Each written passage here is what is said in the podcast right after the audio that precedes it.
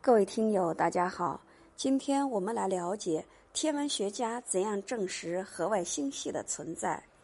一九二四年十一月二十三日，美国天文学家哈勃在报纸撰文指出，仙女星云并非位于银河系，而是其他星系，并且宇宙中存在众多星系。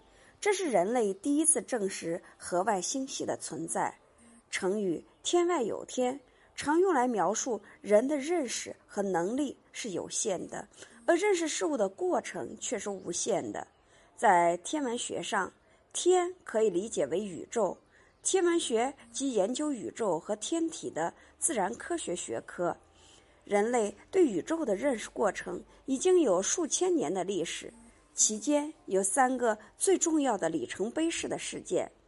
一五四三年，波兰天文学家哥白尼提出日心说；一七八五年，英国天文学家威廉·赫歇尔建立第一个银河系模型；以及一九二三年，美国天文学家哈勃发现河外星系的存在。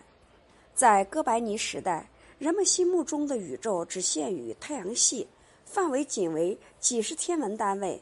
对于太阳系外的恒星世界，则不甚了解。赫歇尔把视野拓展到太阳系外，确认了由众多行星构成的银河系的存在，尺度大约十万光年。那么，银河系之外的宇宙又是怎么样呢？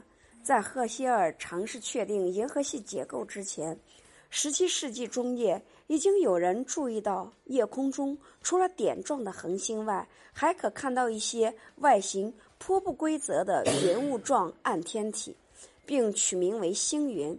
自然哲学家开始自问：银河是否已构成了整个宇宙？在当时，显然没人能够给到正确的答案。对事物的认识总会有一个过程。一七五零年，英国人赖特猜想。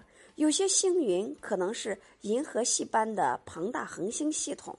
一七五五年，德国哲学家康德更加明确地提出，银河系外存在无数个与银河系类似的恒星系统，并明确指出，早先发现的仙女星云就是这样的河外星系。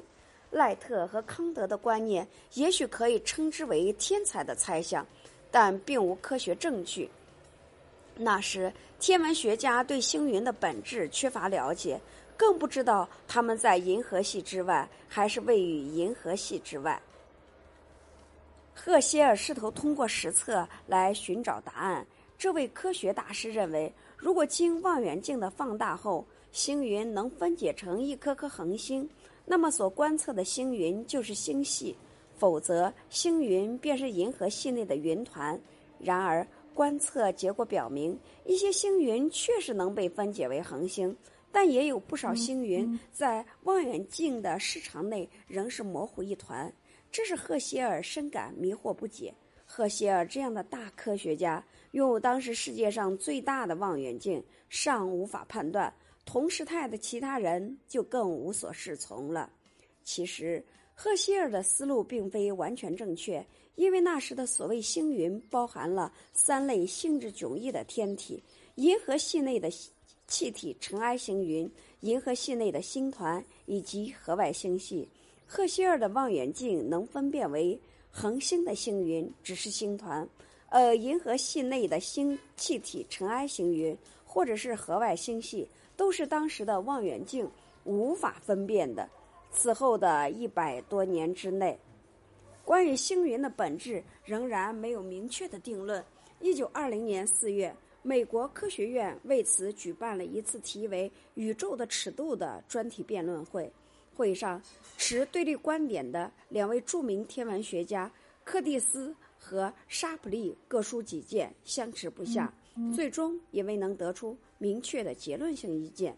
问题的关键在于如何测定星云的距离。